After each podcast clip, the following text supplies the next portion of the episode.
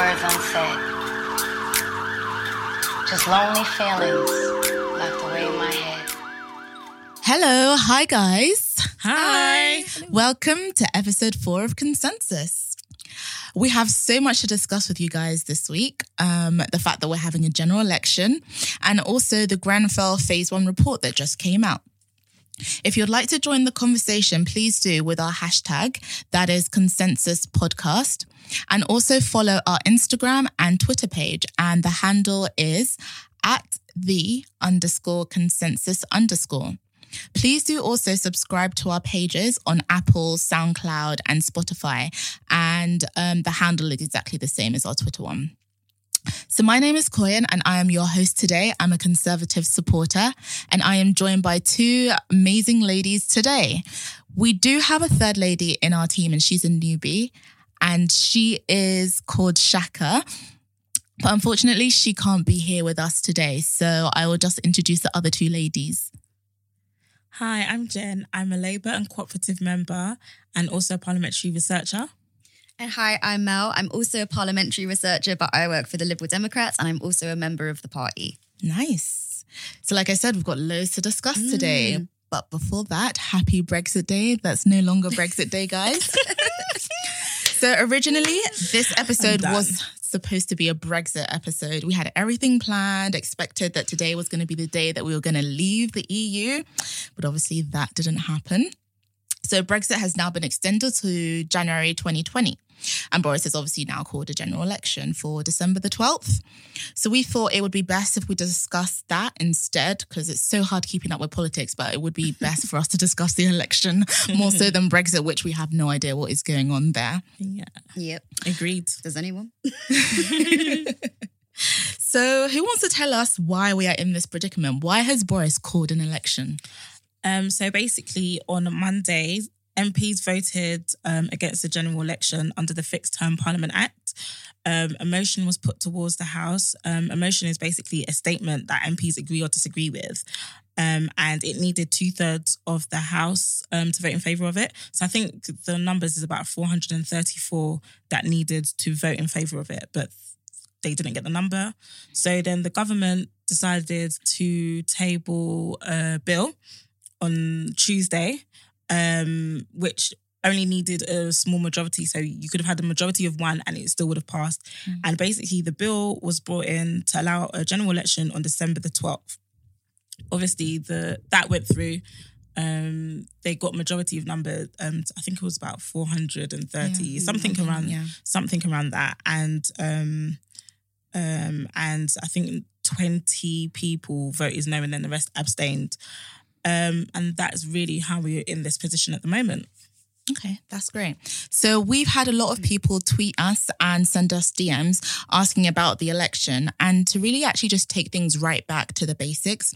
Because obviously there's going to be a lot of people that don't know much about elections, what an election is, how they can vote, etc. So we're just going to explain um, a few things that people did ask um, us. So what is a general election? Hmm.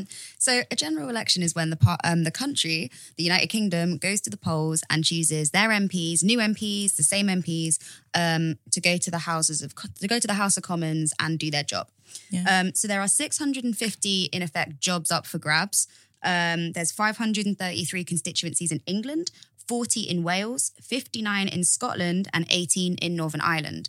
Um, so we are now in, or we will soon be approaching the campaigning period, which will be six weeks, where um, there are no longer any MPs, there are only candidates. Um, and on Thursday, the 12th of December, we will go to vote. Now, some people will have voted beforehand with postal votes, mm. um, which is a really good way if you're possibly busy on the day or if you think you might forget that you're going to vote, you can sort of vote in advance and then it's done. Um, so, yeah. Okay, that's great. So, just some information for you guys. Um, obviously, we really want to encourage each and every one of you to vote because it's so important to have your voice heard in these elections.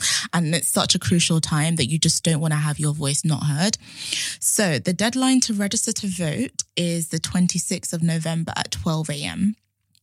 And then for postal voting, that's also the 26th of November, but that's at 5 p.m. And um, you can actually also vote by proxy. Um, that's if someone wants to, if um, that's someone voting on your behalf. Um, the deadline for that is the 4th of December. Um, and all this information can be found on the government website, which is gov.uk. Um, we've also plugged that on our Twitter page as well. So if you want to um, go on our Twitter page, you will find the information there. But please do register to vote. It really is important. Um, so uh, do you guys like have any good websites or how how can people get involved in like campaigning, for example, in like your parties? So um, I think the best ways to um, for people to get involved in campaigning with our well with the Labour Party is probably by going on the Labour website and um, just registering yourself, not as a member, but saying that you want to help in a specific constituency. Or what you can do is just look out, look on a candidate's um, page, um, a candidate in your local area, look on their Twitter page or look for their website and just sign yourself up and they will t- they will call you up to either do phone banking where you literally just um, have a num- people's numbers, Hmm. you telephone them and just basically f- follow a script where you tell them, you ask them questions, or you can do door knocking where you go and um, knock on someone's door. where you can knock on someone's door and then um, you know speak to them on a doorstep kind of find out the issues that they're concerned about and you know how they're going to vote etc um, so those that's another way of doing it also i'm probably going to put out a tweet um, sometime during um, during the maybe on the weekend about um, start doing like a campaign. So getting just normal members of the public to come and join in the campaign maybe for a day or two just to see what it's like. So that's what I'm gonna do. Oh, nice. That's a good idea. Yeah, so the Liberal Democrats is quite similar. Um, a good place to start off in is just reaching out to the candidate or to your local party. One way to find out what your local party is, if you don't know which constituency you live in, um, another place to go again is gov.uk. You enter your address and it'll tell you um, which constituency you're in, so you know who your candidates are. Um, you can find that out um, online. And yeah, so we're always looking for people with different skills. Like you don't have to feel um, that people across all parties, that people across all parties have to um, sort of knock on doors. Yeah. You don't have to always be talking with people. It can be quite intimidating. But if you've got graphic design skills, um, if you feel more comfortable, perhaps sitting at um, doing like a phone bank, as Jen said, obviously not everyone is has accessibility where it's um, very easy for them to go out um, and talk to people on the doorstep. So, you know, people are always, there's parties are always looking to help people develop their skill sets and grow, frankly. And I think campaigning is a good way to do that. It can be intimidating, but it's a good way to find out what's going on in your community and what the issues are. Yeah. Um, how is it for you in the Yeah, Conservatives? I'm Um, saying that. It's basically the same thing, to be honest, as everyone else. Um, you can literally contact the MP and you can also check. Member, not MP. Uh, well, not. MP, the candidate at the time. Sorry about that. Um, and then you can also go on Conservative um, CCHQ, which is their headquarters page as well, and just kind of register your interest that you do want to get involved. And they can always find out, they can find places for you. You can even work in CCHQ and volunteer in, you know, their media unit or their political communications and just kind of get to know your feeling as um, what, what you want to do during an election period. So have you guys ever like campaigned before as well? I have. I've done 2015, 2016, 2017, 2019. 2018, and now 2019. So literally since Wow. 2015, It's been non-stop. I've literally been campaigning. So have you campaigned? I started in 2017. That was the first time I um, campaigned a few months after I joined um, the Liberal Democrats. And then Oh. Theresa May, the then Prime Minister, Oh, called the election. And I spent the next six weeks knocking on doors in Southwark, which was a real, it was really nice. I got to meet such lovely people, both Yeah. constituents and the people that I was campaigning with. Um, then the following year, I actually stood for um, in Southwark as a council candidate. Oh yeah, I remember Yeah. that. So that was more campaigning. It was just Yeah. non-stop, I think, since from April, no, April, May 2017 through to the following year. So I thought I'd take some time. I love off. campaigning because it's such a good way to network and meet people It as is. well. How about you? But it's so draining at the same time. Like your hours are long. Like some days you can literally just be canvassing for the whole day. yeah. Um, So make sure you have your support networks Yeah. and talk to your friends and family that you might not see them as Yeah, much. yeah, but- honestly. true. Especially for the six weeks because it's it's a stuck election. So you know, It's going to especially be very rigorous. yeah, especially Yeah. us as parliamentary researchers, we're all going to be in our constituencies. So you know, my constituency is not in London, so I'm going to have to be going up to the Midlands to. and are you ensure- staying up there or will you be? Yeah, I'm supposed to be staying up there. Yeah. So you know, This Hard is what times. people. This is what goes on in people's lives. honestly, like people have to give us some credit as well, you know, because like when a candidate sta- um doesn't get their seat, doesn't win their seat again, like that person who was working for an MP previously is no longer having a job anymore. Yeah. Mm. So you know, it's it's scary. Like this period is a lot of uncertainty for a lot of people. Um, so just um, make sure you keep an eye out for. Well, just you know, keep a thought out for people who do work for Yeah. as parliamentary staff. Also, if I can say as well, Yeah. you might end up um, having your door knocked by someone who's a member of a party or a supporter of a party there to sell you a candidate that you don't agree with. Um, try not to slam the door in those people's faces. You may not agree with them, but they are trying to do their bit. Yeah. Um, and you know, sometimes a friendly word of encouragement, especially in times when in the word that's get, thro- get sorry, the word that gets thrown around a lot is toxic. Yeah, And it is a toxic environment at the moment where people who just because they believe something different to one person feels that they can abuse, like harass them verbally. So I think if we can all try and set a better example, it would be nice. yeah, Yeah, I agree. I think I agree, as Especially well. because it's dark as well and it's I not very pleasant campaigning in the dark. yeah, it's no, not even and it's gonna be raining. Exactly. and Yeah. Oh god, I'm dreading it. honestly, And we want more people to get involved in politics, more people to feel that they can have a voice and vocalize how they their beliefs and contribute towards the the system. So the more people we can encourage in a safe environment, I think is beneficial Yeah. to the part the wider public at large. Yeah, you're right. I be agree. honest. I agree. Just to note, I have a few websites um, that I think people should um, use for, um, you know, pre-election information. Um, so they work for you.com. That's a good um, website to find how your previous MP for the area voted on specific issues. Um, it also tells you, shows you what they've said in a chamber beforehand and shows their um, views by voting and um, by um, oral questions, etc. on They Work For You. Also, another website to um, use is fullfact.org. So basically, that is a website that basically establishes um, what is true and what is false in a statement. So I think it's very useful, especially when um, politicians like to use the art of bullshitting Yeah. To um, get people to vote for them. Mm. And another one that I'm going to plug, which might be controversial to the Tories, is Tactical Vote. So basically, it's a website designed to ensure that the Tory government, so that to ensure the Tories don't um, get into government, Stop and it basically tells you um, who the opponents are in the um, in the seats and told you to vote for them. So in some seats it's um, it's Conservatives v Labour, in other seats it's Conservatives v Liberal Democrats, and the other um, in some seats it's um, um, Conservatives v SNP. So yeah, so I th- those Wow. are good websites. I think Don't look at that should- website, guys. Yeah. Should look at. Did you say yeah? Did you agree with Queen? No, I was coughing. Oh, I thought you agreed. I was about to say, girl, it's also for you too. don't, don't look at that website. but anyway, thanks for that, Jen. That's really helpful. Um, do you mind putting that on our Twitter page as well, just so Yeah, people can have those links? yeah, I'll get our social media editor to do it. Oh, nice. Anyway, guys, so back to the juicy stuff. So, you know, we all knew that an election was brewing, and Boris has for weeks said that he wanted to have one, and obviously now it's here. Um, there are poss- there are like three possible um, outcomes for this. So, you know, the Conservatives could have a majority. Labour could have a majority, or we could be in a hung parliament, which is actually very likely because the major um, Labour and the Conservatives have many challenges to getting a majority. And obviously, I don't think that the Lib Dems are in a position where they can get an overall ma- majority. And like, what do you guys think? Because for Boris calling this election, it's actually really risky. Like, he must have some big balls because the stakes are so high. Like, if he loses, you know, I think I was reading that he would be the shortest serving prime minister for a century.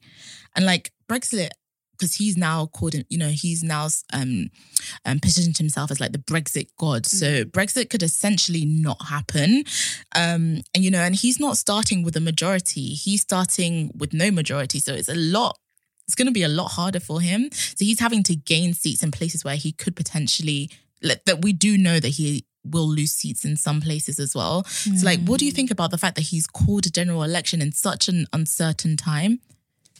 I just think he's arrogant, and I feel like that's the reason why he's um, calling a general election. I feel like he's also possibly done deals with um, other parties, not not Libs or Labour, but maybe like the Brexit Party. I'm not sure, but I just I'm just assuming There's almost definitely conversations happening behind Yeah. the scenes that no one's o- owning up to because exactly that's how business is conducted in these worlds. Yeah. yeah. And then so I just um I just yeah, I just feel like now is not the time to um, have a general election. You said you wanted to deliver Brexit and you were adamant and sure that you were going to deliver it by the 31st of October. Here we are. Uh, It's been extended, you know? Mm. And I know, yes, he put it to the house and stuff, but the way he was saying, "Oh, we whatever it is, we're gonna, we're, I'm gonna, we're gonna um, leave on the thirty first Mm. with or with no deal," and you know, I also feel like it's it's funny because don't you think like the way that he- like a lot of them were bullying Theresa out, thinking that they could do this job so Mhm. easily, and now look at the Yeah. situation that we're in. Like, exactly. you know, he's had a difficult time trying to pass his Brexit bill, and he thought it was easy. He He's thought been it was more easy. unsuccessful than she has in Exactly. terms of Yeah. votes. And he was one of the people that voted. I'm sure he voted against her bill a few He times. did twice and then voted for it once. So You know, and then yet when um other Tory members decided to vote against his bill, he removed the whip. I just, yeah, for me, I just think it's Yeah. just ridiculous. it's a very different Tory government to the one that we had a few months ago, for sure. Yeah. So yeah, I just I, I don't feel now was the time for us to call a general election. Also, general election costs money, and we could be Mm. using that money on something completely different than a general election. Yeah, but you know, I think whether or not you voted for Brexit, we can all agree that a lot of money has gone effectively down the drain, stuff that could have been used to train teachers, students, or I mean, student nurses, all, all of that.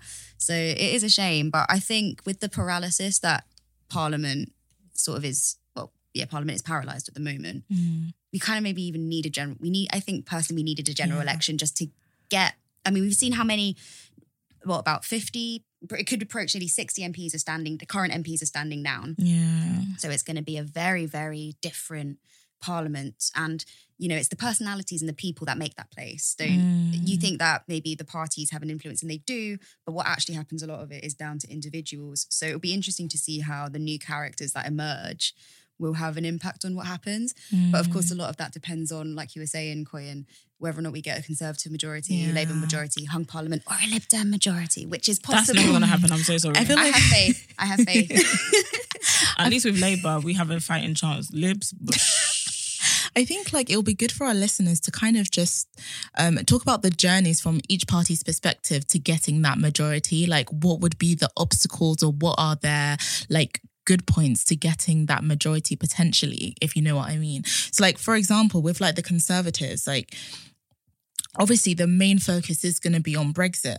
Um, but that can go either way because a lot of people are frustrated with Brexit and they can say something like you look you've been in government for the la- for the past 3 years you've done nothing about it. Like we're still in this predicament. So that could be a disaster for them especially if they focus on Brexit because um, I think we're going to see with Labour that they're going to shift it away from Brexit in in in the campaign so um once you shift it from brexit then what, what what's next like what else is there to just like how are you discussing all the other um domestic policies Yeah, so with Labour, we'll probably be discussing the NHS and you know about um, how certain aspects of it has been privatized and under you know the US and UK trade deal. Um, obviously, Boris said that it's off the table, but you know we can't trust his words.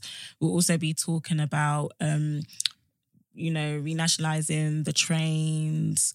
Um, what else are we trying to renationalize, guys? I forgot. There's one more. um want to do rail water? mail Yeah. water That's it, Yeah. mail and Yeah. water. So national rail, mail and water. We also are going to um um, you know, tuition fees, abolish tuition fees, bring back EMA, maintenance grant for students. Um, you know, and I, and I know there's been a lot of discussion on Twitter about um Labour um increasing the income um oh the words the Um, income tax? income tax from um to um so the threshold will be for 40, for people to pay 45% income tax um on 80,000 pounds.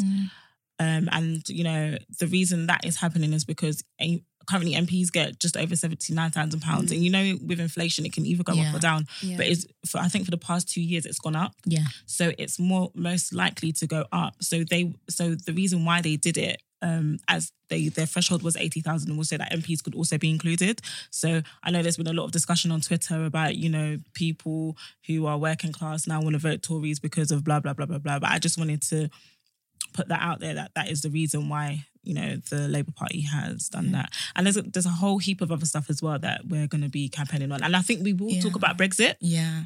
but we but with our stance right now, Brexit like we we're saying we want a people's vote and stuff. You know, we we accept the referendum. However, we want to take it. We want to take the deal to the people's either. You know. Um, well, I'm not sure what will be on the paper, but I just know that they've we've been we've been saying that we want to take it back to the people. So, Yeah. how about you, um, Mel? Well, for the Lib Dems, I think it's been clear that one of our biggest successes in the last few months, especially, has been our opposition to Brexit. Um, so I we want a people's vote. I think we we released a um, we announced a new policy in September that we want to revoke Article 50, and a lot of people were quite affronted by that, seeing it as an aversion of democracy. And I can see that perspective. But let's be frank: if the Lib Dems got into government on their own as a majority with say three to four hundred MPs, that's quite a statement in itself. And I think is a mandate to revoke Article 50. Um, but that is obviously there are it's a it's a possibility, but a very slim one. So in the meantime, we definitely do want a people's vote. I think it's time for the people to have their say again, because whether or not, like I said, you agree with Brexit or not, we can see that politics isn't working the way it should be. And with a decision like this, I don't see why caution is is being advised against. I don't see Mm. why we wouldn't want to be sure. Um, when we joined the European Community in 1970, in the 1970s, um, that was on a referendum, and then for the next 40 years, people campaigned to leave.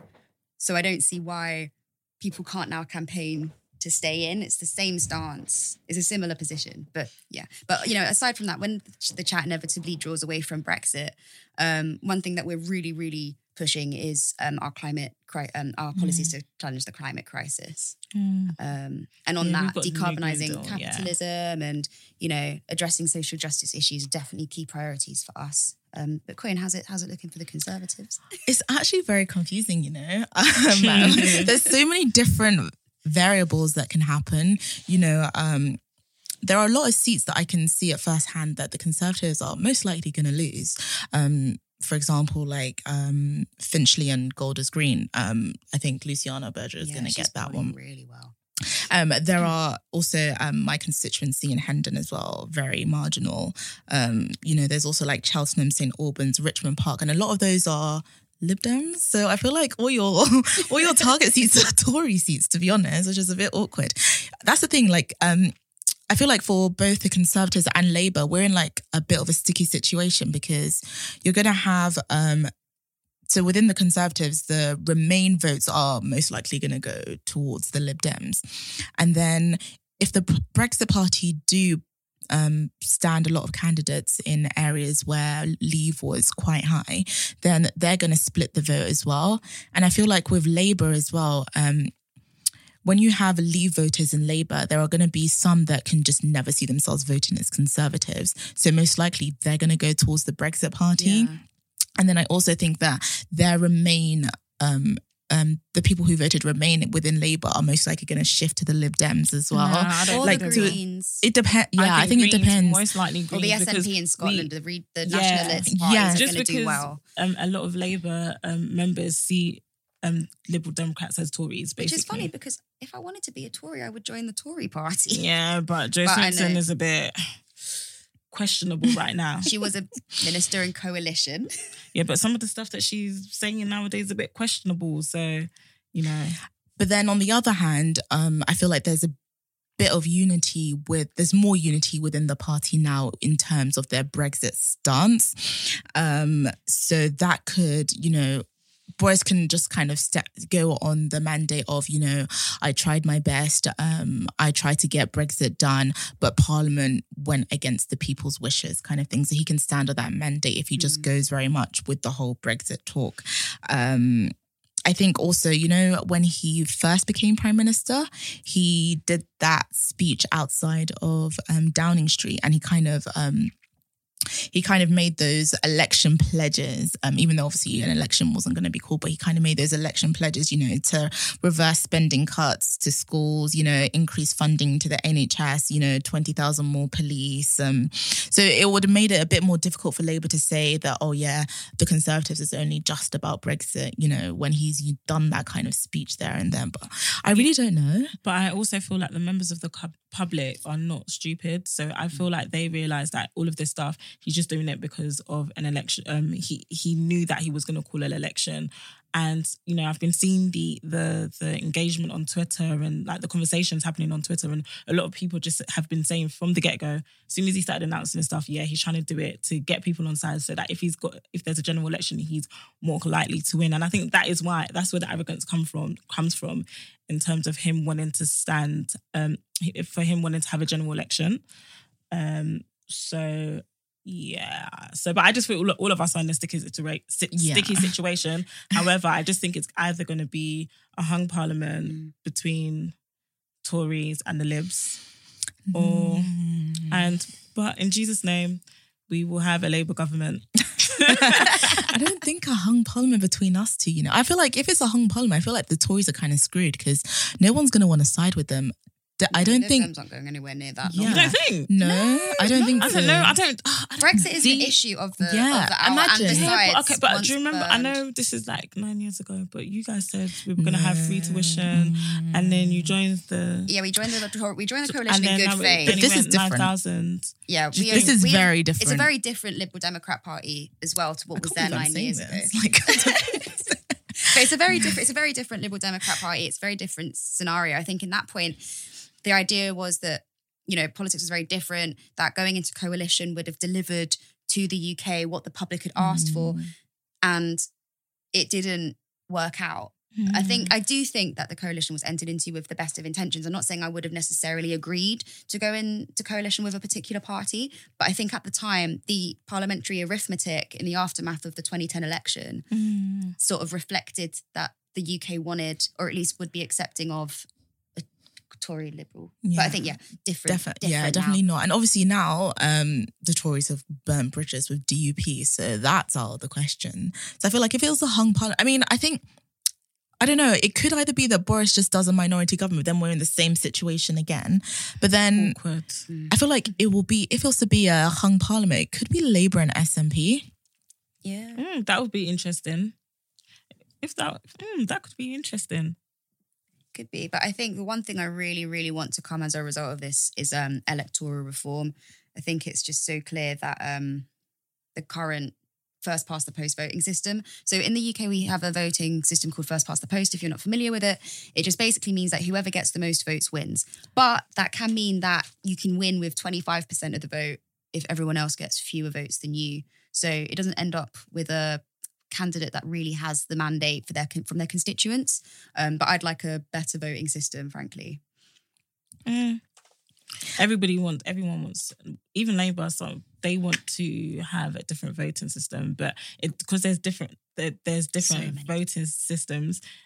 It, there's a lot of talk about different ones, so no one knows which one the party will accept. But then, essentially, I don't, I don't think any part, Labour or Conservative are going to adopt a new um, voting system because it won't benefit them. Yeah, this one just And that's the whole- power. But yeah, people are feeling disenfranchised. I think we're yeah, um, we're seeing like with the rise of or the growth again of the Brexit Party and like UKIP from a few from a few years Yeah. ago, they got almost three million votes and no MPs. I mean, I don't agree with them, but that's not how Yeah. politics should work. Yeah. No, that's funny. The Greens, then the Greens. Maybe it worked out for the best. You know? because it's Wow. true. Yeah. But um, also just a couple of things. So um, let's like talk about an election day. Um, also, I actually do want to mention before an election day, like also don't always rely on the polls, guys, because Oh, Oh, yes, yeah, don't no. they can be so inaccurate and also social media is such a microscope like it's such a tiny proportion of like the wider public as well. Yeah, um, there's been a lot of controversy as well you know with um, some of the polls that have been put out there. So just literally just don't focus on that because Oh, do you want to talk? It's about, too uncertain. Should we mention Should we about the Lib Dems? I, don't, The I, Lib I felt bar bad. I felt bad. So I saw a tweet the other day that summed it up, which is oh. liberal Democrats look at Lib Dem bar charts as like an uncle looks at a kid who they're related to who misbehaves. You're kind of fond of them, but you know that ultimately they're often in the wrong. Um, it. you just have to kind of go with it and laugh. It's just an election thing now. yeah, I felt bad. I don't want to say No, it. I, that was funny. Like just the small print at the bottom, and the thing is, At least the ev- small print was included. It was the most Lib Dem thing but I've ever everybody, seen. but everybody read the small print. That's why it was funny. That's why it was funny. Like you know, and if, Jo was so sure of herself. yeah, if if the what what was the question? If you had to pick no um, other party apart from Yeah. If none of the other parties were standing and you had to pick conservatives and Lib Dems, who would you pick? And then the the rate, the percentage, the bar chart percentage was so high for Lib Dems, and we were just like, huh? And then, and then obviously when you read the disclaimer at the bottom, it was like, oh, That's why okay, the disclaimer was there. yeah, but, Yeah, but that's so This- ridiculous. Like, what was the point of the yeah, but poll in the every first every party pool tries to you know fud, like tries to create the facts in their image, right? This is just one example. yeah, but we don't, we don't, we don't admit the other parties like you did, you know. Oh my gosh, I can't, I can't. I can't. yeah, but that was that was a good laugh on Twitter. To be fair, just be fond of the Lib Dem bar chart. They're cute. Oh my gosh. So yeah, again, um, December 12th is the election day. Um, so who wants to talk about what happens on voting day? Um, do you guys do anything like campaigning on voting day as well? Yeah, so on Yeah. voting, so usually on voting day, what we do is we wake up early in the morning, Mm. have leaflets. In you have like a patch that you have to deal with. You post it through people's doors. Um, you Very know, quietly. yeah, quietly. Um, and then you either be at the polling stations, just looking around and stuff, and then you know, let's go door knocking again, just to ensure that people have voted. And if they haven't, Yeah. you may ask them, "Oh, do you need a lift to the voting station?" Just for people with like Yeah. um, accessibility issues. Um, and yeah, Yeah, if I could just add one thing. So sometimes when you go to the polling station, you might see someone um, wearing a badge saying teller on it, or it might be a party political badge, and they might just ask you if you voted. Now, they're not asking if they voted for you. What they are doing is um, they're just seeing, they want to get your name or your. Um, where you live, just so that they can cross you off the list, and they So- know you voted, yeah. and that means they won't come around your house knocking later or putting leaflets through the doors. Yeah. it just Yeah. basically means you will be left alone on election day. So if you do see someone outside a polling station, obviously, um, people power, like you know, power. Sorry, the number of people, activists that are on the streets is limited at that time because sometimes it can be from about seven when polls open. yeah, Um, but they're not trying to canvass you. They're not actually legally allowed Allowed to to. do they're that, not allowed yeah. to tell you to do that. yeah. So whatever party, if someone is trying to influence your vote within, say, what is it like fifty feet of the polling Yeah. station, that is illegal. Um, and I'm not saying tell on someone, but you know maybe just tell them not to do it Yeah. um because people are stressed and they probably don't realize Yeah. and they've been up very early um either way though if someone is trying to um ask if you have voted feel free to let them know and then you won't be bothered or if not just you know go about with your day Because I do postal voting, so I've never actually voted in person. So what do you guys do? Do you go to the um, Uh, do you vote in person or do you do postal? Like what i've done i've done both Okay, so um, so for people who are voting for the first time, like, what exactly do they do on polling day? so basically, they, oh, sorry, yeah. Oh, no, I was just gonna ask, like, what do they need to take as well, just so, you can tell them. Well, when when I- when I first went to vote, um, I just took like my cards, Okay. you know, your voter cards, Okay. where it has your address, and then I just took it to my voting station. Usually, but you don't actually need that apparently. Um, is the ID, the voter ID thing still That's not happening? been- That's not okay, so then that's you don't not need there ID. now. So So you don't need ID. So you don't need ID. You basically just go and then you tell them your name and they cross your name off. And then obviously they give you a ballot paper. And when you get a ballot paper, you're meant to put a cross against one candidate and one candidate only. Um, you know, so um when you do that, if you um, mistakenly do another one, just um exit um you cross oh it's, it's a bit complicated completely you, get rid you of it. can completely get so you have to really like color in the box and then you know put a cross next to the Yeah. candidate you do want to do but then if you have like two crosses you it will class as a spoiled ballot and if you really wanted to make a decision i don't well i don't agree with spoiled ballots in in general i just feel like if you're gonna go out and vote you should just vote for a candidate, but other people may have other thoughts. Mm. And um, I just wanted to also say with the Labour Party, there will be, um, in some constituencies, there will be Labour and cooperative. It's still the Labour Party, but they, um, it's still the Labour, it's still a Labour candidate, but they also a, co- a cooperative um, candidate. And that's because um, the Labour Party and the Cooperative Party have a um, an electoral alliance, which allows um, one candidate to um, one candidate to stand for both parties, just because they're similar in terms of policies. So yeah, that's what I need to do. Did you guys want to add anything else? No, that's really interesting. No, it's good. Another thing is that just when you go to the polling station, um, they're really friendly. The people there, if you have any questions, they're good to help you. And what Mhm. Jen was saying about spoiled ballots is really interesting. So, um, I've been at the at the end of the day when all the at ten o'clock when polls close, all the boxes with all the votes in them are then ferried off to the um Count. to the count. Now the count is where literally all the votes are counted. Um, so they employ people. It's quite good money actually, so you can look into it. But it's an overnight thing where you basically your job is just to count the votes. Um, and I've seen a number of spoiled ballots and ballots that have been Mm. accepted because there's a variety of rules. So one person I saw had written none of these across the ballot paper, and that was, you know, that's valid. He's a he or she is allowed to do that. Um, also, sometimes people might get a bit confused. So if you tick or something, I'm not saying to do these things, but if you sort of make a mistake in the moment and leave, if your vote is very clear, like it's very obvious who you voted for, Mm. It can be accepted. Like the people who are doing this aren't idiots. There are guidelines. They know that sometimes people might mess up if they're not used to voting or, you know, something like that. Um, but a cross is typically the most sort of Yeah. normal way to do it. But if you do, if you do mess up, you can just make sure it's very clear who you're not voting for and who you are voting for. Yeah, that's really helpful for our first time voters. Thank you for that. And also, if you're like a first time voter or just people in general, just make sure you look at um, each party's manifestos before you're making your decision, especially if you're a swing voter, because I think it's really, really important. And just feel like, think, is this realistic? Um, you know, do you think this can be achieved? And not only just think about the present, think about the future, because a lot of the policies that um, are are made don't no, well, a lot of policies that are promised don't actually get made straight away. Yeah. It takes a while for them Yeah. to be made, um to be become legislation, and even when they do become legislation, um, it doesn't actually start straight away. It may start a year or two after, and even with that, you won't see the benefits until further down the line. so we just please just take that into consideration when you do um decide to vote, and then w- with us ourselves, we will try and put out put out condensed information about um put out condensed information about you know the manifestos and we will although we all support different um parties we will try and be as honest and um impartial as possible when we're putting out the information just so that you guys can make the decision, um, informed decision yourself That's great. Thanks Yeah, for that, thanks, Jen. Okay, so um, a couple of days ago, the Grenfell Phase One report came out. Um, that was done by Sir Martin. Um, so it's going to be in two stages.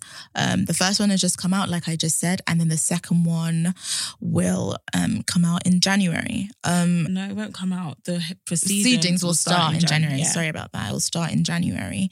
Um, as you know, um, the phase one report that came out can bring up a lot of emotions for people who, you know, um, were involved in the fire, the people who lost people in the fire, um, even people like the firefighters and volunteers who who were there in the aftermath. Um, so right now we just want to have um, a 72 second silence just to kind of remember these people um, whilst this um, report has come out. So um, we're just going to have a 72 second silence for now.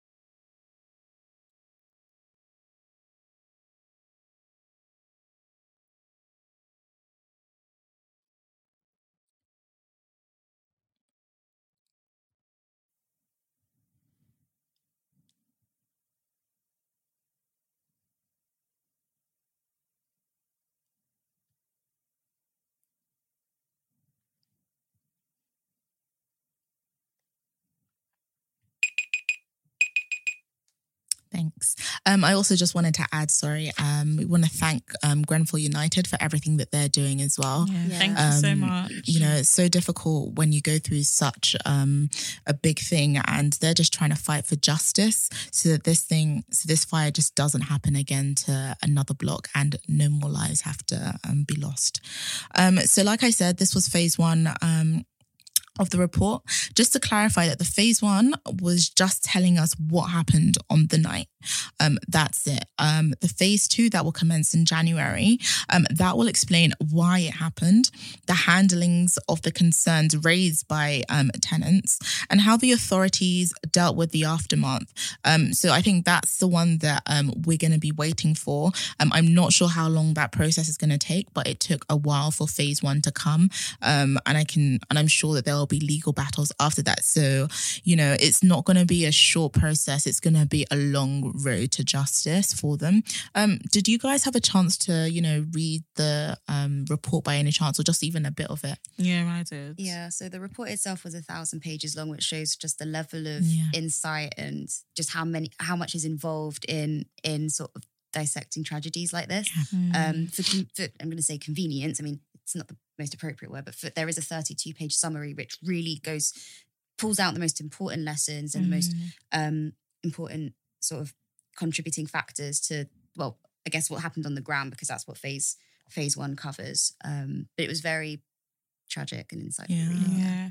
Um, and for me, I know there's been a lot of um so today there's been a lot of um well from since yesterday actually because it was leaked, but um today there's been a lot of um talk about, you know, fight, you know, why is the report blaming firefighters? But I Mm. just wanted to note that if you actually read the report, it wasn't actually blaming the firefighters. It was blaming um, the London Fire Brigade as an organization um, not the individual firefighters. Um, it was just basically like to summarize, it was saying how you know the fire brigade service um, had in, inadequate training, um, and that um, there was lack of communication between the control rooms and the commanders, and then the actual firefighters, and then between um, the London Ambulance Service as well as the Metropolitan Police.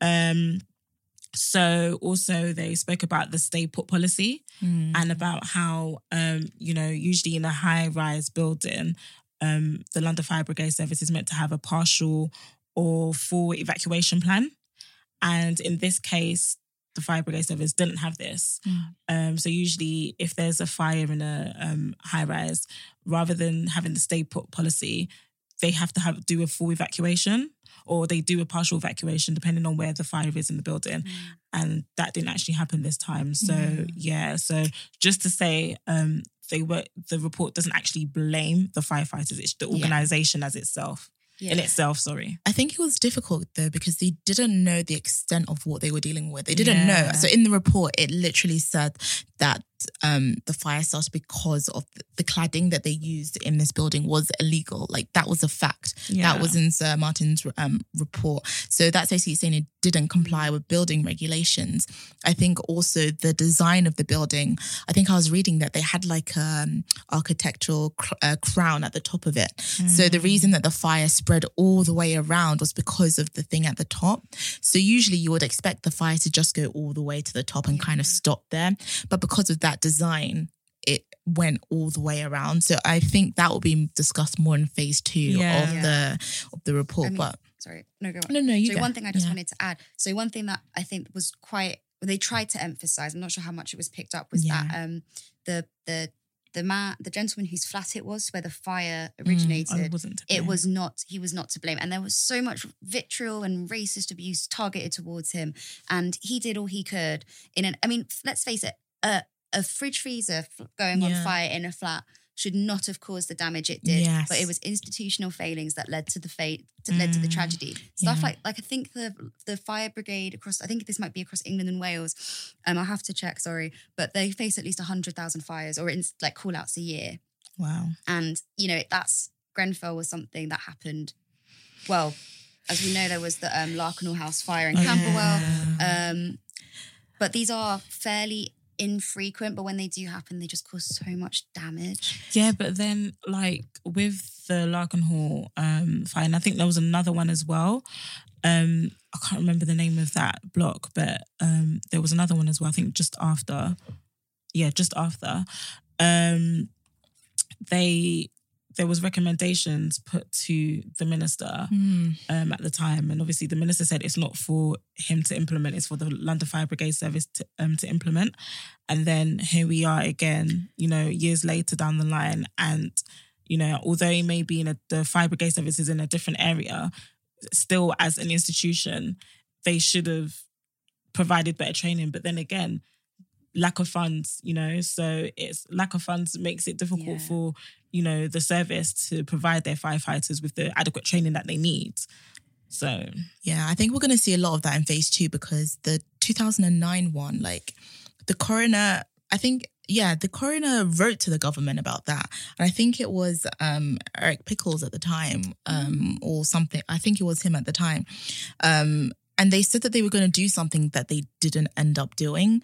So that could have actually prevented Grenfell to a certain extent when it comes to building regulations. Of course, that will all be discussed in phase two.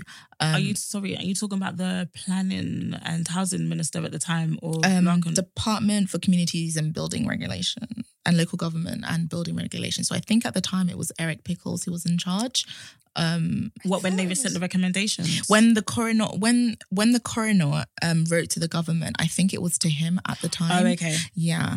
Um. So obviously that is a major failing in itself. Um. Okay. So hopefully that, as much as because this was such a tragedy, I'm hoping that there will be like no holds, but like there won't be like any um. Nothing is too tough to like talk about, to be honest. So, if the government needs to be criticized, the government should be criticized in this. If um the council needs to be criticized, the council should be criticized. Like, I don't think there should be any kind of um there shouldn't be any holding back with regards to this I report agree. that comes Yeah. out. But then also the housing managers as well, because there was the Yes, it was the housing managers yeah. were also involved in yeah, this process. exactly, exactly. So I think it's important that they're so also many- held to account. Just and the thing that's really the thing that troubles me the most is the fact that you know the residents sent letters to the council to say that they felt like the house was unsafe and nobody listened to their um to their complaints or their you know about or their complaints and how they were feeling Yeah. about the property and i feel like if they had done this could have been prevented of course. or if it or if it was if it did happen it, we wouldn't have had the many um fatalities that we have now so I think it's greed. You know, um, Yeah. there are still a number of private landlords and um, associations that still have not removed this illegal cladding from the buildings. This is two and a bit years down the line, and the cladding is still there. So people are still living in unsafe um, premises. So only- what what yeah. more is it going to take for them to you know have action? Um, they did have a debate um on Grenfell. Um, so we're going to discuss some points from that. But um, I think Boris did say in this that you know he's going to be naming and shaming those who are not you know doing what they need to what needs to be done Mm. because it needs to like why is it still there? Yeah. And then No, I on the back of that, they're trying to rehouse some of the survivors of the fire and people in surrounding areas who, you know, suffered from the fallout in high rise buildings. People with, you know, dealing with the trauma of it, then being placed in similar accommodation is just unacceptable. But then there's also survivors who still haven't, who are still in um, in temporary accommodation and um, hotels, and it's That's two bad. years. That's bad. You know, and I feel like we need to more needs to be done. Why are they still living in temporary accommodation? That You should have been get. They should have been housed in a permanent residence. You know, Yeah. so it's a bit crazy at the moment for us. But um, I just wanted to just say, like, they there were a number of recommendations um, that were put that you know that the report states, and just to summarize, one of them was you know the, um, improving fire safety. Okay. And also talking about the communication between all the different organisations, so London Ambulance Service, um, London Fire Brigade, and Metropolitan um, Police, as well as the control rooms as well. Um, so I think that's really important um, to highlight. And also in terms of improving fire safety, it's more about, you know, like having like sprinklers, um, smoke detectors, making sure fire um, fire escape doors are in like are properly um, assessed to make sure that we can use them was to make sure that it's used properly. So So obviously, Grenfell, um, the debate was, you know, um, it was an important matter that was being discussed in the chamber. And right now, I'm actually going to call out some MPs because what they, I can't even, the fact that I'm even like having to say this is, is irritating my soul. Um, so during the debate, as I was watching, you know, from our office, um, a number of MPs were laughing at Jeremy's tie. So Jeremy was wearing the Grenfell, it was like a lime green tie. Um, a couple of MPs were laughing at him for wearing that tie, that tie, and it took Theresa May telling them that this is for Grenfell for them to like stop. And then shortly after that, um, it was Huw Merriman, right? Um, he got up um, and said um, along the something along the lines of, "It's nice to see you um, wearing your Arsenal tie to the speaker. It's a shame that the leader of the house could not, um, the leader of the opposite party could not do the same thing." And I was like, "What a lack of self awareness!" Like. We're having a debate, a debate about Grenfell, and you're here laughing at his tie because it's green. Like, Didn't Theresa May have to like give them a little yeah. look? But the fact that she had to do that says a lot about you as an MP. So, you know, Mm. that just that Yeah. irritated my soul. So I just had to bring that up and I'm calling you out because like you're falling my hand, MPs. Like it's it's not good. It's not good. Yeah, it's for real. It isn't Yeah. really good. But So- yeah, so we're gonna wait for phase two um to begin. Um hopefully we'll still be here so we can discuss that at a later date. Um again, um if you want to join in the conversation, please do um go on our hashtag consensus podcast and our Twitter page um at the underscore consensus underscore and also follow us on Instagram. Um I hope you guys enjoyed our conversation today and we will see you next week. Bye. Bye.